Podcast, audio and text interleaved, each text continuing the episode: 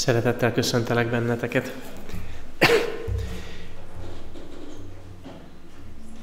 Eléggé megfogyatkoztunk így az év utolsó szombatjára, de bizonyára tudjátok, hogy többen család más részét látogatják, de attól, hogy kevesen vagyunk, attól remélem az ige még szól majd mindannyiunk szívéhez. És tudjátok, mivel az év utolsó szombatja van, ez egy történet vége, a 2019-es év vége. Én most szeretném, hogyha együtt egy kicsit elgondolkodnánk, és együtt olvasnánk az ígéből ennek a nagy történetnek a végéről, ami nem csak 2019 vége, hanem az egész földi történelmnek a vége. Nem tudom, hogy van-e olyan, hogy kedvenc levél a Bibliában, vagy kedvenc könyv nektek. Nekem Péter apostol második levele egy ilyen. Szeretitek Péter apostol második levelét? Hogyha olvasgatjátok, akkor van egy különleges vonása ennek a levélnek, és ezért szeretek erről beszélni, ahol csak tudok. Hogy Péter azt mondja itt, hogy tudom, hogy hamarosan, hamarosan vége az életemnek. Tehát Péter ezt akkor írja, amikor már tudja, hogy nem sok van hátra. Hogyha lenne lehetőséged egy papírt és tollat fogni, és egy levelet írni, egy utolsó levelet, amikor tudod, hogy az életed vége közel van, ugye ezt úgy szoktuk hívni, hogy végrendelet, ugye? Ha lenne lehetőséged még egy üzenetet küldeni, ha lenne még lehetőséged valamit a családodnak adni, akkor az mi lenne? Ha az utolsó szavaidat szólhatnád. Valami ilyen szemmel szeretném, hogyha néznétek Péter apostol második levelét.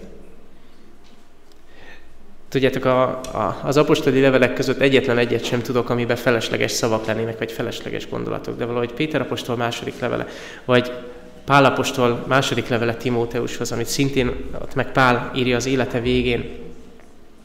Mind a kettő olyan, mintha egy utolsó, még egy utolsó leckét, még egy utolsó tanítást, még egy utolsó fontos dolgot szeretne elmondani azoknak, akiket szeret. Akár Pál, akár Péter. Azt olvasom Péter apostol második levelének az elején, hogy mint aki tudom, hogy hamar leteszem a sátoromat, amíg éppen az Úr Jézus megjelentette nekem. Méltónak tartom, hogy emlékeztetés által ébrezgesselek titeket. Ezt írja a levél elején és a levél végén a harmadik fejezetben azt írja a harmadik vers, a harmadik fejezet első versében, hogy ez már a második levélírásom nektek, amelyel a tiszta gondolkozásotokat emlékeztetés által serkengetem. Figyelitek, kétszer mondja azt, hogy mi a cél? Az, hogy emlékeztessen. Emlékeztet. Péter emlékeztet. Mire emlékeztet? A levél elején azt mondja, hogy egy jelen való igazságra. Itt a levél végén azt mondja, hogy tiszta gondolkodást szeretne serkenteni. Hogyha az idők végéről beszélünk, van jelentősége a tiszta gondolkodásnak? Van szükségünk tiszta gondolkodásra? Tudjátok, Jézus utolsó nagy beszédében, amikor, amikor, a, amikor Jeruzsálem pusztulásáról és a világ végéről beszél, akkor egy dolgot hangsúlyoz. Arra vigyázz, hogy tisztán gondolkodj, arra vigyázz, hogy el ne hitessenek.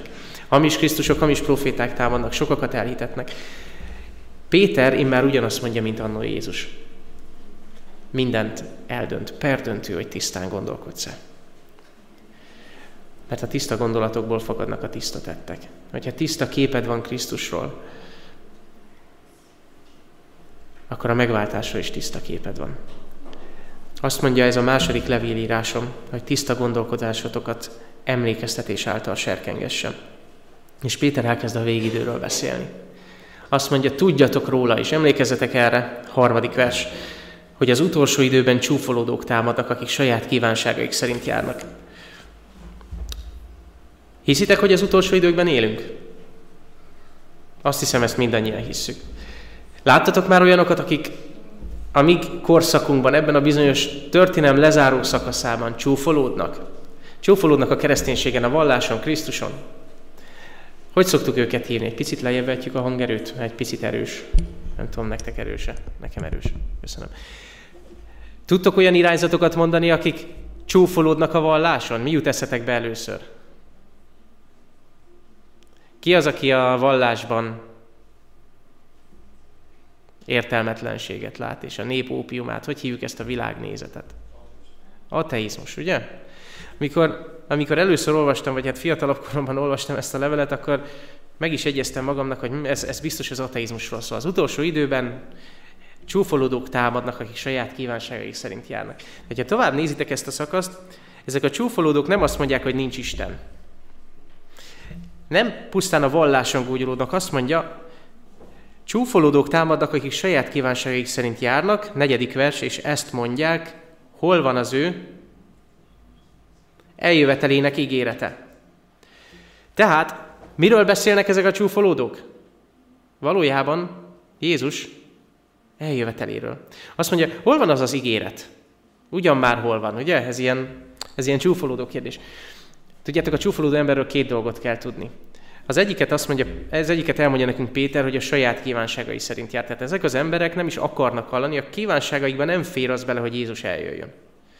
Valami mást kívánnak. Azt mondja, csúfolódók támadnak, és a saját kívánságaik szerint járnak, és először is azon gúnyolódnak, és elsősorban azon, hogy Jézus eljövetelének ígérete, ez nem teljesül.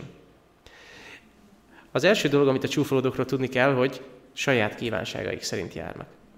A második dolog, amit tudni kell róluk, az a, legelső Zsoltár legelső versében van. Mit kell tudni a csúfolódókról? Egy nagyon egyszerű dolog. Szerintem ki se kell keresnetek. Tudjátok az első Zsoltár első versét? Boldog ember az, aki nem jár gonoszok tanácsán, csúfolódók székében nem ül, ugye? Bűnösök útján megjár, meg nem áll, csúfolódók székében nem ül. Mi az, ami nincs a csúfolódónak? Hogy kezdődik az első Zsoltár? Boldog. Milyen nincs a csúfolódónak? Boldogsága. Ugye? Boldog ember az, aki nem csúfolódó. Ugye? Aki nem gúnyolódik Jézus eljövetelén, aki nem gúnyolódik a valláson, aki nem gúnyolódik a kereszténységen, aki nem űz gúnyt Jézus ígéretéből, hogy ő hamarosan eljön, az az ember boldog. Két dolgot kell tudni a csúfolódókról. Az egyik, hogy a saját kívánságaik szerint járnak, és még ehhez képest is boldogtalanok. Ugye? Azt mondja, saját kívánságaik szerint járnak, és azt mondják, hol van az ő eljövetelének ígérete. Az a helyzet, hogy ezek itt nem ateisták, hanem ezek itt keresztény emberek. Mert úgy beszélnek Krisztusról, hogy ő ismernek róla, valamit tudnak róla. Sőt, azt is tudják, hogy ez a Jézus ígért valamit. Tehát lehet, hogy még a Bibliáról is van némi fogalmuk, a Biblia tanításáról. Azt mondja, hogy hol van az ő eljövetelének ígérete. Mert amióta az atyák elhunytak, minden azonképpen maradt a minden azonképpen maradt a teremtés kezdetétől fogva. Ö, egyre szűkül a kép, nem tudom, észreveszitek-e. Ezek a csúfolódók nem ateisták, hanem keresztények. Tudnak Jézus második eljöveteléről. És nem egyszerűen csak tudnak róla, hanem arról is tudnak, hogy valaha volt egy teremtés. Tehát olyan keresztényekről beszélünk, akik a saját kívánságaik szerint járnak, jellembeli problémáik vannak, ugye? Ez jellem. Saját kívánságaik szerint járnak, de beszélnek a második eljövetelről, és beszélnek a teremtésről, de valójában, nézzétek az ötödik verset, de kész akarva nem tudják, hogy az egek régtől fogva vannak. Beszélnek a teremtésről, de valójában nem hiszik.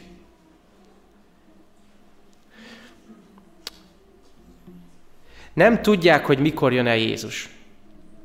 Hol van az ő ígérete? Nincs világosságuk ebben a kérdésben. Tudjátok, hogy Jézus azt mondja, hogy úgy fog eljönni, mint a tolvaj? Emlékeztek erre? Hány helyen mondja a Biblia? Az Úr napja úgy jön el, mint a tolvaj éjjel. Emlékeztek erre? Ezt elmondja Péter apostol, éppen itt a harmadik fejezet tizedik versében, elmondja Pál apostol az első tesszonikai levélben, és elmondja maga Jézus Máté 24-ben. Az pedig tudjátok, hogy ha a gazda tudná, mikor jön el a tolvaj, akkor vigyázna. Jézus eljövetelének idejét nem tudhatjuk. De Pálapostól mond valami érdekeset. Nézzétek meg velem együtt az első tesszalonikai levél 5. fejezetét. Pálapostól azt mondja, hogy az Úr napja úgy mint a tolva éjjel. Együtt Jézussal, együtt Péter apostollal ugyanazt mondja. Azt mondja a tesszalonikai levél, első tesszalonikai levél 5. fejezet 4. verse, nem tudom, hogy ki tudjuk-e vetíteni. Ti atyám fiai azonban, Olvassátok velem együtt. Nem vagytok sötétségben, hogy az a nap tolvajmódra lepnehetne meg titeket. Vagyis Jézus eljövetele olyan lesz, mint amikor a tolvaj eljön éjjel. Azoknak, akik mibe vannak? Sötétségben vannak, akik nem várják. Nem várni Jézust mihez hasonlítja? Sötétséghez. Sok dolgot mondtam egyszerre, szeretném, hogy egy picit rendet raknánk. A csúfolódók saját kívánságaik szerint járnak, ez egy nagyon súlyos jellemhiba, ugye? És ráadásul boldogtalanok. Aki a saját kívánságai szerint jár, az nem Krisztus jellemét viseli. A második dolog, amit látunk, hogy nincs világosságuk. Azt mondja, hol van az ő eljövetelének ígérete? Aki a világosságban van, az nem így beszél, igaz? Azt mondja, ti atyáim fiai, nem vagytok a sötétségben. Tehát hiányzik róluk a jellem, hiányzik a világosság Jézus eljövetelét illetően, és készakarva nem tudják, hogy az Isten szavára állt elő a föld. Hiányzik belőlük a hit. Lehet, hogy hisznek valamiféle teremtésben, de abban biztos nem, hogy az Isten egy szavára állt elő. Hiányzik a jellemük, hiányzik a világosságuk, hiányzik a hitük. Három nagy probléma. Olvastatok már a Bibliában erről a három nagy problémáról együtt? Hogy nincs jellemed, hogy nem látsz, és hogy nincs hited. Hogy vegyél tőlem tűzben megpróbált aranyat, hogy legyen hited. Hogy vegyél tőlem fehér ruhát, hogy ne a saját kívánságaid szerint járj, hanem az én jellememet ölts magadra. És vegyél tőlem szemgyógyító írt, hogy ez a nap ne úgy lepjen meg, mint a tolvaj, hanem láss. Lásd meg magad, és lásd meg az idők jeleit. Nézzétek csak, ezek a csúfolódók, ezek az eljövetel ígéretéről és a teremtésről beszélnek. Hogy mondjátok idegen szóval, hogy eljövetel? Még latinul is tudjuk. És egész decemberben mindenki ezt emlegeti. Úgy mondjuk, hogy átvent. És kik azok, akik a teremtésben hisznek, de nem hisznek? Akik a nevükben hisznek a teremtésben, ezért megünneplik a teremtés emlékünnepét. A hetedik napot. Tudjátok, kikről beszél Péter apostol? Testvérem, ezek a csúfolódók mi vagyunk. Az én népem. Azt mondja, hisznek a teremtésben, de valójában, amikor arról van szó, hogy az Isten egy szavával képes valamit létrehozni, amikor az Isten egy szavával képes helyrehozni a dolgokat az én életemben, a te életedben, akkor a hit így megáll. És az már egy kicsit sok. Ezt már nem hiszem el. Kész akarva nem tudják, hogy ezek régtől fogva vannak. És a föld, amely vízből és víz által állott elő Isten szavára, az egyszer elborítatott, de most fenntartatik. Nem tudom, értitek-e, hogy mit akarok mondani. Az a három probléma, amit itt Péter felvet. Az, hogy sötétségben vannak a Jézus eljövetelét illetően.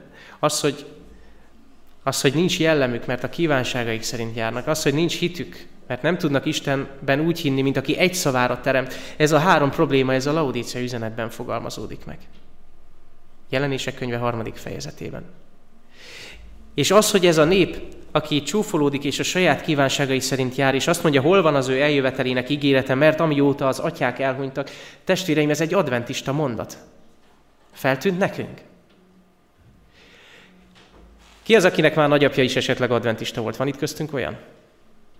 Van egy-kettő, ugye? Hallottátok ezt a mondatot saját családotokban, saját kultúrátokban, hogy nagyapámnak is azt mondták, hogy kisfiam, te már nem fogsz felnőni mert Jézus addigra eljön. Ki az, akinek már az apukájának is ezt mondták, hogy kisfiam, te már nem fogsz felnőni, mert Jézus addigra eljön. És most itt vagyok én már sokadik generáció, 37 évesen, jövőre már 38, és nekem is mondtak olyat kiskoromban, de tudjátok, hogy mit nem hallok mostanában adventista körben? Ezt a mondatot. Hogy kisfiam, te már úgyse fogod azt megérni, mert addigra Jézus eljön. Most már inkább ezen a mondaton szoktunk viccelődni, hogy ja, persze a nagyapámnak is azt mondják. Az, azt mondták, hogy hát igen, ő már nem fog főiskolára menni, ő már nem lesz, stb. És a nagyapám most májusban lenne 110 éves, ha élne. Azt akarom nektek ezzel mondani, hogy az adventisták, akik eddig mindig jósolgatták, ez nem jövendőlés, ez olyan, mintha jóslás lenne. Ez, ez, ez egy elég rossz attitűd volt részünkről. Azt mondogatni, hogy hát ezt már úgysem véded meg, mert addigra Jézus eljön. Nekünk nem dolgunk az időket és az alkalmakat tudni. De figyeljétek meg, hogy ebben a gondolkodásban benne volt az, hogy igen, Jézus közel van az ajtó előtt. Nem voltak helyesek ezek a mondatok, mert nem voltak igazak. De benne volt az, hogy Jézus közel van az ajtó előtt. És most, ha körbe kérdezek, az ifjabb generációnál, az én generációmnál inkább azt hallom, ami az ellenkezője ennek. Jaj, hát már a nagyapámnak is ezt mondták. Hol van az ő eljövetelének ígérete, amióta az atyák elhunytak, ugyanúgy van minden. Most ünnepeltük meg a 175. évfordulóját 1844. október 22-nek. 175 év. Ki sem tudom számolni, hány generáció, legalább négy. 175 éve, hogy beteljesedett az, amit Dániel könyve 7. fejezetében olvasok. Hogy az öregkorú fel, feláll és leül. Egyel beljebb a templomban. És hogy elé megy a felhőkön valami emberfia. 175 éve történt az, kezdődött el az, amit Dániel könyve 8. fejezetében is olvasok. Hogy 2300 este is reggel is megtisztítatik a szentély. 175 év. Minden azon képpen maradt, amióta az atyák elhunytak. Egy kicsit fáj ez nekem, vagyis hát eléggé, hogy körbe megyek a, a népünk közt, beszélgetek a testvéreimmel, hetednapi adventistákkal, és nem feltétlenül értik, hogy mi a jelentősége ennek, a, ami a 175 éve történt, és a 175 éve elkezdődött. Hogy a vizsgálati ítélet az egy olyan fogalommá vált, amivel nem is nagyon tudunk mit kezdeni, meg ez ilyen adventista slang. Jézus Krisztus ott áll a szentek szentjében az Atya előtt. És készen van. Ő készen van, hogy eljöjjön értünk. Nézzétek, Péter apostol hogy folytatja a mostani egek és a föld ugyanazon szó által, milyen szó? Amely egykor életre hívta a világot, most ugyanazon szó által megkíméltetett.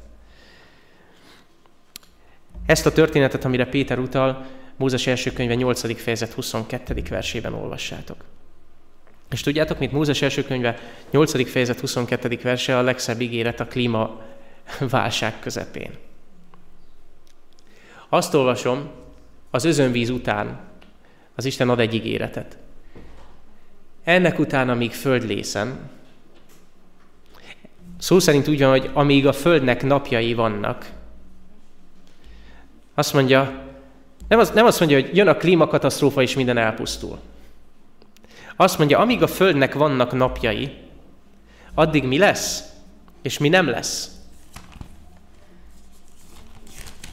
Nézzétek meg, amíg a föld napjai vannak, amíg a földnek vannak napjai, addig vetés és aratás, hideg és meleg, nyár és tél, nap és éjszaka meg nem szűnnek. Tudjátok, hogy lesz hideg is?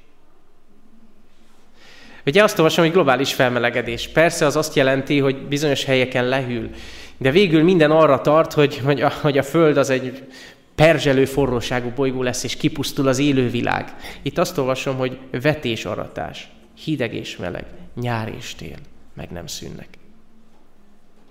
A klímakatasztrófával szemben ez a, ez a, ez a legjobb reménységet keltő, igen, nem? Azt mondja, megígérem, hogy lesz. Ugyanazon szó által van most fenntartva a Föld. És nem arra van fenntartva, hogy majd a klíma összeborul, és, és, a, és a globális felmelegedés elsöpri ezt a bolygót, hanem mire van fenntartva? Rosszabb hírem van. Tűznek tartatván fenn. Az ítéletnek és az istentelen emberek romlásának napjára. Igen, a Biblia nem kertel. A Biblia elmondja nekünk, hogy ez a történelem tart valamerre. És nekünk hetednapi adventistáknak, akik névleg hiszünk a teremtésben, és névleg hiszünk abban, hogy Jézus eljön, szükségszerű, hogy ne csak névleg higgyünk benne. Mert egy folyamat indult el, az ítélet elkezdődött. De lesz egy nap, nézzétek, az a bizonyos ítélet napja, amikor az ítéletet Isten végre is hajtja. De milyen különleges ez az ige? Azt mondja, fel van tartva az ítéletnek és az istentelen emberek romlásának napjára. Ez egy nap? Az ítélet az egy nap? Szokták mondani, hogy az ítélet napja. Van ilyen, hogy ítélet napja? Van, de hogyha tovább olvasod, a, 9., a 8. verset, akkor segít. Azt mondja, eljön az ítélet napja, az ítélet napja olyan lesz, hogy ez ne legyen elrejtve előttetek, szeretteim, hogy egy nap olyan, mint Hú, ezer esztendő. Figyeljetek, meg, megszólal a kis harangot bent a fületekbe, ugye? Hogy várjunk csak, erről már olvastunk, hogy az ítélet az ezer esztendő. Nem? Az ítélet napja olyan, mintha ezer esztendő... Igen. Igen, jól mondjátok, jelenések könyve 20. fejezet. Nézzük meg együtt jelenések 20 Azt mondja, jelenések könyve 20. fejezetében. Leszáll egy angyal, egy erős angyal, megfogja sátánt és megkötözi őt, ezer esztendőre. És beveti őt a mélységbe, és bepecsételi felette. És nézzétek, sátán rabságba kerül. Milyen rabláncra lehet sátánt vetni? Szerintem a vas és az acél nem használ neki. Mi használ neki? Azt olvasom, megkötözi őt ezer esztendőre, beveti a mélységbe, bepecsételi azt felette. A harmadik vers, 20. fejezet harmadik vers. Hogy többé ne tudja elhitetni a népeket. Mi a rabság sátánnak? Hogyha nem tud. Mit nem tud? Hitetni. Jól mondjátok. Jelenések 23. Azt mondja, az a rabság, az a bepecsételt, hogy is mondjam, börtöncella, hogy ő nem tud senkit elhitetni. Vagyis sátánnak a szabadság az, amíg el tud hitetni. Emlékeztek, hogy Péternek mi a célja a levélírással? A ti tiszta gondolkodásotokat akarom serkenteni, ezt mondja Péter. Mert hogyha ti tisztán gondolkodtok, akkor sátán nem tud elhitetni, és ha nem tud elhitetni, akkor az olyan neki, mintha már most rabláncokon lenne. Értitek? Értjük ezt? Sátán végső ítélete az lesz, hogy már végül senkit nem tud elhitetni. Nyilván azért, mert, a, mert ahogy Jézus megérkezik, magával viszi azokat, akiket megváltott, a többiek pedig egy pillanat alatt meghalnak. Ezt, ezt olvasom a 19. fejezet végén, de nézzétek, beveti őt a mélységbe ezer esztendőre. És ez alatt az ezer esztendő alatt azt mondja a negyedik vers, láttam királyi székeket, és leültek azokra, és adaték nékik ítélettétel. És láttam azoknak lelkeit, akiknek fejüket vették Jézus bizonyságtételéért és az Isten beszédéért. Ezek a mártírok, akik nem imádták a fenevadat sem annak képét. Nézzétek, ezek kifejezetten a végidő mártírai. Azt mondja, Jézus bizonyságtétele Isten beszéde. Mint ha idézni a harmadik angyal üzenetét, nem? Isten beszéde, Isten parancsolata és Jézus bizonyságtétele. Nem imádták a fenevad képét. Éltek és uralkodtak Krisztussal ezer esztendeig. És az ezeresztendő végén a hetedik vers szerint eloldatik sátán. És figyeljetek, mit jelent az eloldás? Nyolcadik vers, ki megy, hogy elhitesse a föld négy szegletén lévő népeket, Gógot és Magógot. Nem úgy volt, hogy mindenki meghalt? De igen. Akkor, hogyha sátán ki tud menni és elhitetni az embereket, azt hogyan teheti meg? Hogyha ezek az emberek feltámadtak. Ez a gonoszok feltámadása. Nem részletezi különösebben, de azt mondja, hogy kimegy és újra hitethet. Leestek a láncok a kezeiről. Végre újra hitethet. Tudjátok, hogy ez a legnagyobb bizonyítéka annak, hogy sátán javíthatatlan? Ezer esztendeje volt, ezer éve volt gondolkodni. Próbáltatok már, próbáltátok már becsukni az ajtót, kikapcsolni a telefont, a tévét, a rádiót egy mondjuk egy három órára? Kinek van erre ma ideje, ugye? És csak csendben ülni és gondolkodni, vagy csendben ülni és olvasni. Képzeljétek el ezt ezer évig. Ezer éven keresztül. Csendben ülni és gondolkodni. Nézni, járni fel alá a földön, amit, amit az ő műve miatt lett olyan, amilyen. Olyan, került olyan állapotba, amilyenbe. Ezer év nem segített rajta. Szokták mondani, hogy az idő majd mindent megold. Nem. Ezt nem oldja meg. Sátán kimegy, megpróbálja elhetetni a föld négy szegletén lévő népeket, hogy egybe gyűjtse azokat háborúra. És feljöttek, körbeveszik a szeretett várost. És itt jön a kedvenc részem. Sátánnak mi a legnagyobb fegyvere? Mit olvastunk itt kétszer is egymás után? A hitetés. Tudjátok, mi volt az egyik legnagyobb hitetése? Az, amiről éppen most beszél a tizedik vers, és lebuktatja őt. Azt mondja, az ördög, aki elhitette őket, vetteték a tűz és kénkő tavába. Mi a tűz és kénkő tava? Hogy szoktuk ezt egy szóval emlegetni? Ez a pokol. Sátán elhitette az egész világot, hogy ő a pokol királya. Tudjátok, hogy ő fél a legjobban a pokoltól? Mert amikor eljön a pokol, vagyis a tűz és kénkőtava, akkor ő lesz a, az egyik legfontosabb elítélt, aki ezt az ítéletet kapja. Az ördög, aki elhitette őket, aki elhitette őket azzal, hogy ő az úr a tűz és kénkő felett, ő maga vettetik a tűz és kénkő tavába. Azt mondja, láttam a halottakat, nagyokat és kicsinyeket állni az Isten előtt, könyvek nyittattak meg, majd egy más könyv nyitatott meg az életkönyve, és mindenki megítéltetett azokból, az ő cselekedeteik szerint. Azt olvasom, hogy itt ez egy örök tűz.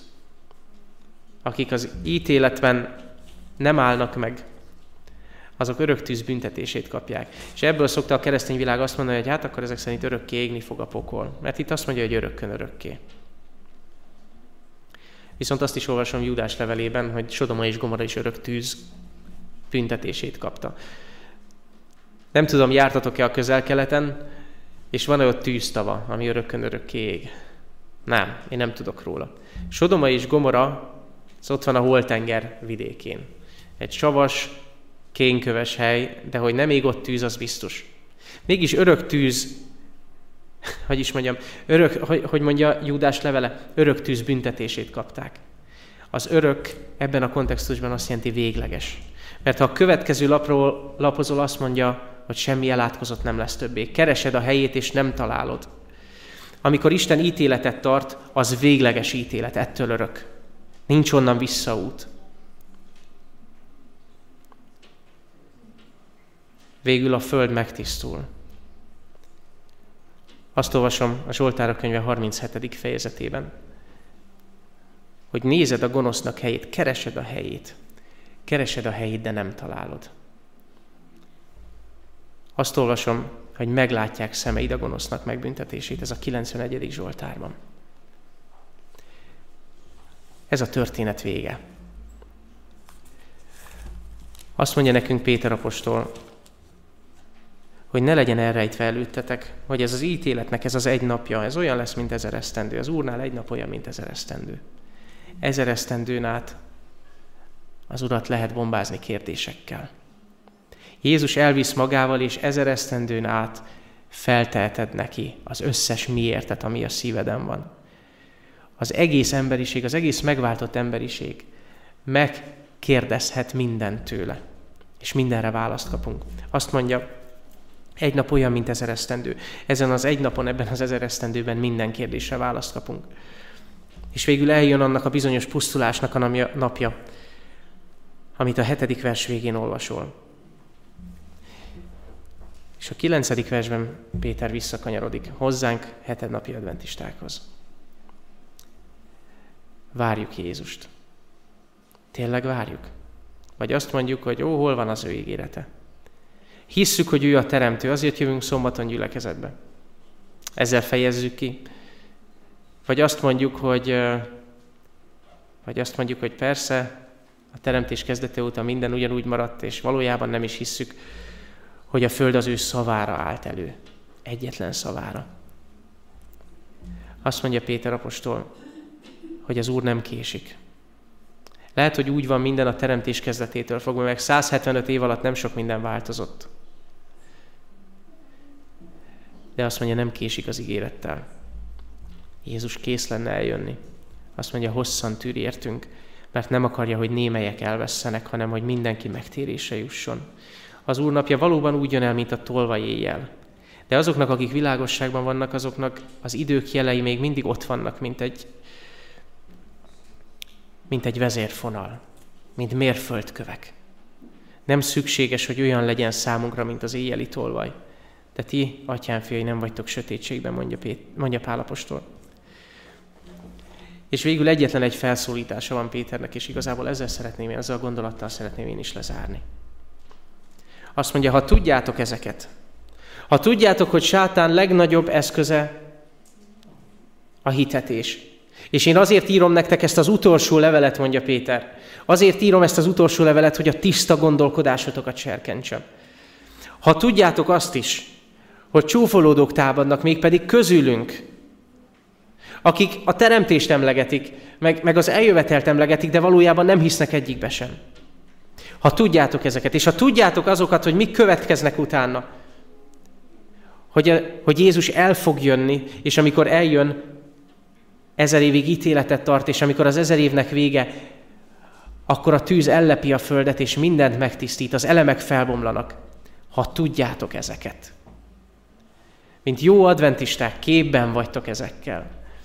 Mint jó bibliakutatók, tudjátok, hogy mi a történet vége. Akkor milyennek kellenetek, mondja a 11. versben. Szent életben és kegyességben, akik várjátok és siettetitek ezt a napot.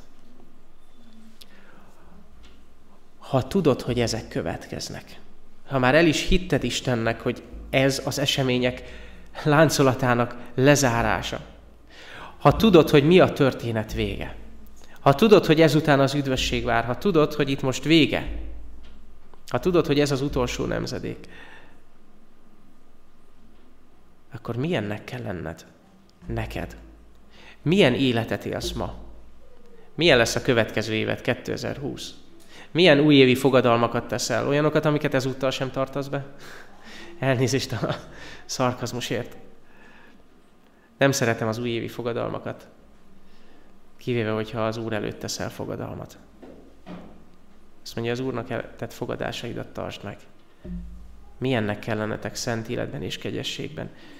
A Bibliában sehol nem olvasom, hogy ugyan már senki nem szent, nem kell annyira szenteskedni, stb. A Bibliában mindig arra olvasok felszólítást, hogy legyetek szentek.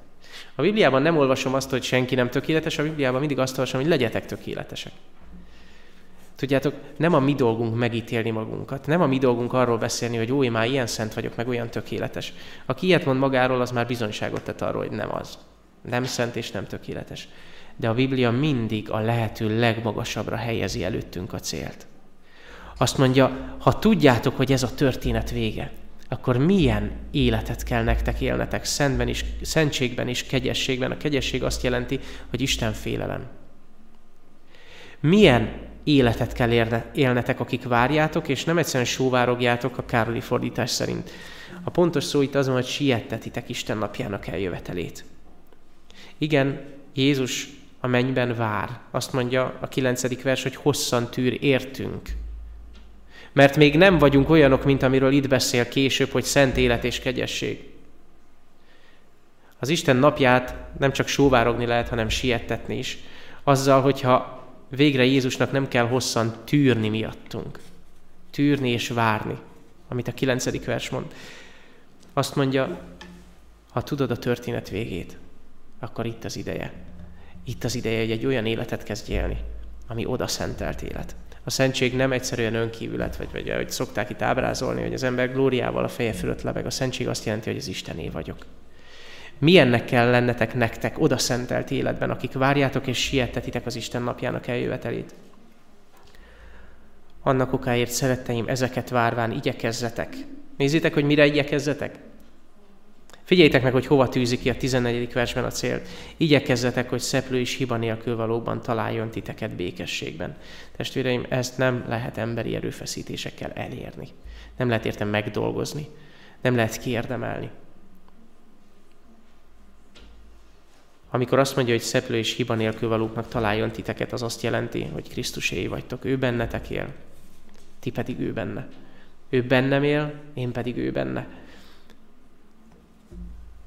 Azt mondja, új eget és új földet várunk az ő ígérete szerint, amelyben igazság lakozik. Szeretem ezt az ígéretet, mert szeretnék egy olyan országban élni, ahol minden törvény igazságos, és mindig minden igazságos. De az a helyzet, hogyha én ott lakok, akkor nekem is igazságosnak kell lennem. Tudom magamról, hogy nem vagyok igazságos. Nem egy igaz ember áll előttetek. Hogyha bennem van igazság, az Krisztus igazsága. És tudjátok, akik oda beköltöznek abba az országba, abba az új földbe, azoknak igazságos embereknek kell lenniük, Krisztus igazságában beteljesedettek, akik felvették a fehér ruhát, megkenték a szemüket szemgyógyítóiral, elfogadták Krisztustól a hit aranyát. Új eget és új földet várunk az ő ígérete szerint, amelyben igazság lakozik. Én azt szeretném kérni tőletek, és erre biztatlak benneteket, Itt 2019 utolsó szombatján. Egyrészt egy nagyon egyszerű kérésem van. Vegyétek elő Péter második levelét, és kezdjétek olvasni. De úgy csendben, úgy, hogy a telefon ki van kapcsolva, a, a, a tévé ki van kapcsolva, a rádió ki van kapcsolva, csak ülj le és olvasd ezt a három rövid fejezetet. Ebben a három rövid fejezetben egy olyan apostol beszél, aki a halára készül, és nyilván, aki a halálára készül, az eszenciát, a lényeget fogja elmondani. Nagyon a lényegre tér. Visszaemlékezik arra, hogy őt magát hogyan csalták meg a saját tapasztalatai. Hogy annyira biztos volt magában, hogy ő, ő Jézus soha nem árulná el, és mégis, mégis elárulta őt. Visszaemlékezik arra, hogy ő maga milyen törékeny, de közben ott van nekünk a profétai beszéd, ami egészen biztos. És a profétai beszédet ajánlva emlékeztet arra, hogy az utolsó időkben hamis proféták fognak támadni. Az utolsó időben csúfolódók fognak támadni, erről szól a második fejezet végül a harmadik emlékeztet arra, hogy Jézus hamarosan eljön. De mielőtt Jézus eljön,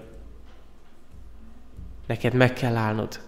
Meg kell állnod anélkül, hogy elvesztenéd a tiszta gondolkodásodat, a tiszta hitedet. Úgy kell megállnod, hogy sátánnak a hazugságai rajtad ne fogjanak. Ez egyetlen egy módon lehetséges, hogyha Krisztusban, Krisztussal elszakíthatatlan szövetségben vagy. Azt mondja, új eget és új földet várunk az ő ígérete szerint, és ide futtatja ki az apostol ezt a levelet, amelyben igazság lakozik. Az első kérésem ez, otthon, magatokban, csöndben olvassátok el ezt a levelet. A második kérésem ez, és a második felhívásom ez, amit Péter apostol is mond. Tudjuk, hogy mi a történet vége milyennek kell lennünk nekünk szent életben és kegyességben, akik várjuk és sietetjük azt a napot, akik adventistának mondjuk magunkat, és akik szombaton járunk gyülekezetbe, mert hiszünk a teremtésben. Azt kérem tőletek, amit az apostol kér, ezeket várván igyekezzetek, hogy szeplő és hiba nélkül valóknak találjon titeket békességben. Én azt szeretném kérni a gyülekezetemtől, hogy tűzzük ki magunk elé ezt a legmagasabb célt hogy Krisztus békességben találjon minket, az ő ruhájába öltözve hiba és szeplő nélkül. Szeretnétek ezt az új évet így kezdeni? Ezzel a céllal a szemeitek előtt, ezzel a céllal a szemünk előtt, közösségileg és egyénileg. Szeretnétek? Igen, ez egy határozott igen volt. Annak okáért szeretteim ezeket várva, igyekezzetek, hogy szeplő és hiba nélkül valóknak találjon titeket békességben. Amen. Atyánk, hálát adunk neked a Te igédért. Hálát adunk neked, hogy Te az apostol szavai által kijelentetted, hogy mi ennek a földi történetnek a vége. Köszönjük neked, hogy a Te célod az, hogy mi teljesen oda szentelt életet éljünk. Köszönjük, hogy ezt megmutattad a Te fiadban, aki eljött értünk erre a földre aki az életét adta értünk, hogy ezáltal egy különleges népet készítsen magának. Atyánk, szeretnénk, hogyha a mi vallásunk nem pusztán vallás lenne, nem pusztán hitvallás, nem szokások és hagyományok. Szeretnénk, hogyha a teremtés számunkra valóság lenne a hétköznapokban. Szeretnénk így megismerni a Te hatalmadat. Szeretnénk, hogyha Jézus második eljövetelének ígérete a mindennapok valósága lenne. Hogy ehhez mérjünk mindent, minden döntést, minden tettet.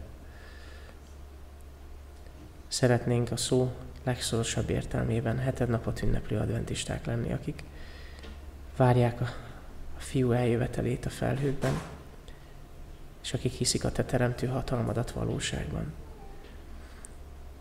Köszönjük, hogy ezt a figyelmeztető és bátorító üzenetet adod nekünk az év utolsó szombatján, hogy új ég és új föld vár minket, és mi is azt várjuk. És van egy ország, ahol igazság lakozik. És hogyha te igazzá teszel minket a te kegyelmedből, akkor mi is ott lakhatunk, mint igazak. Köszönjük ezt az ígéretet neked, és ennek fényében áld meg az előttünk lévő esztendőt Jézus nevében. Amen.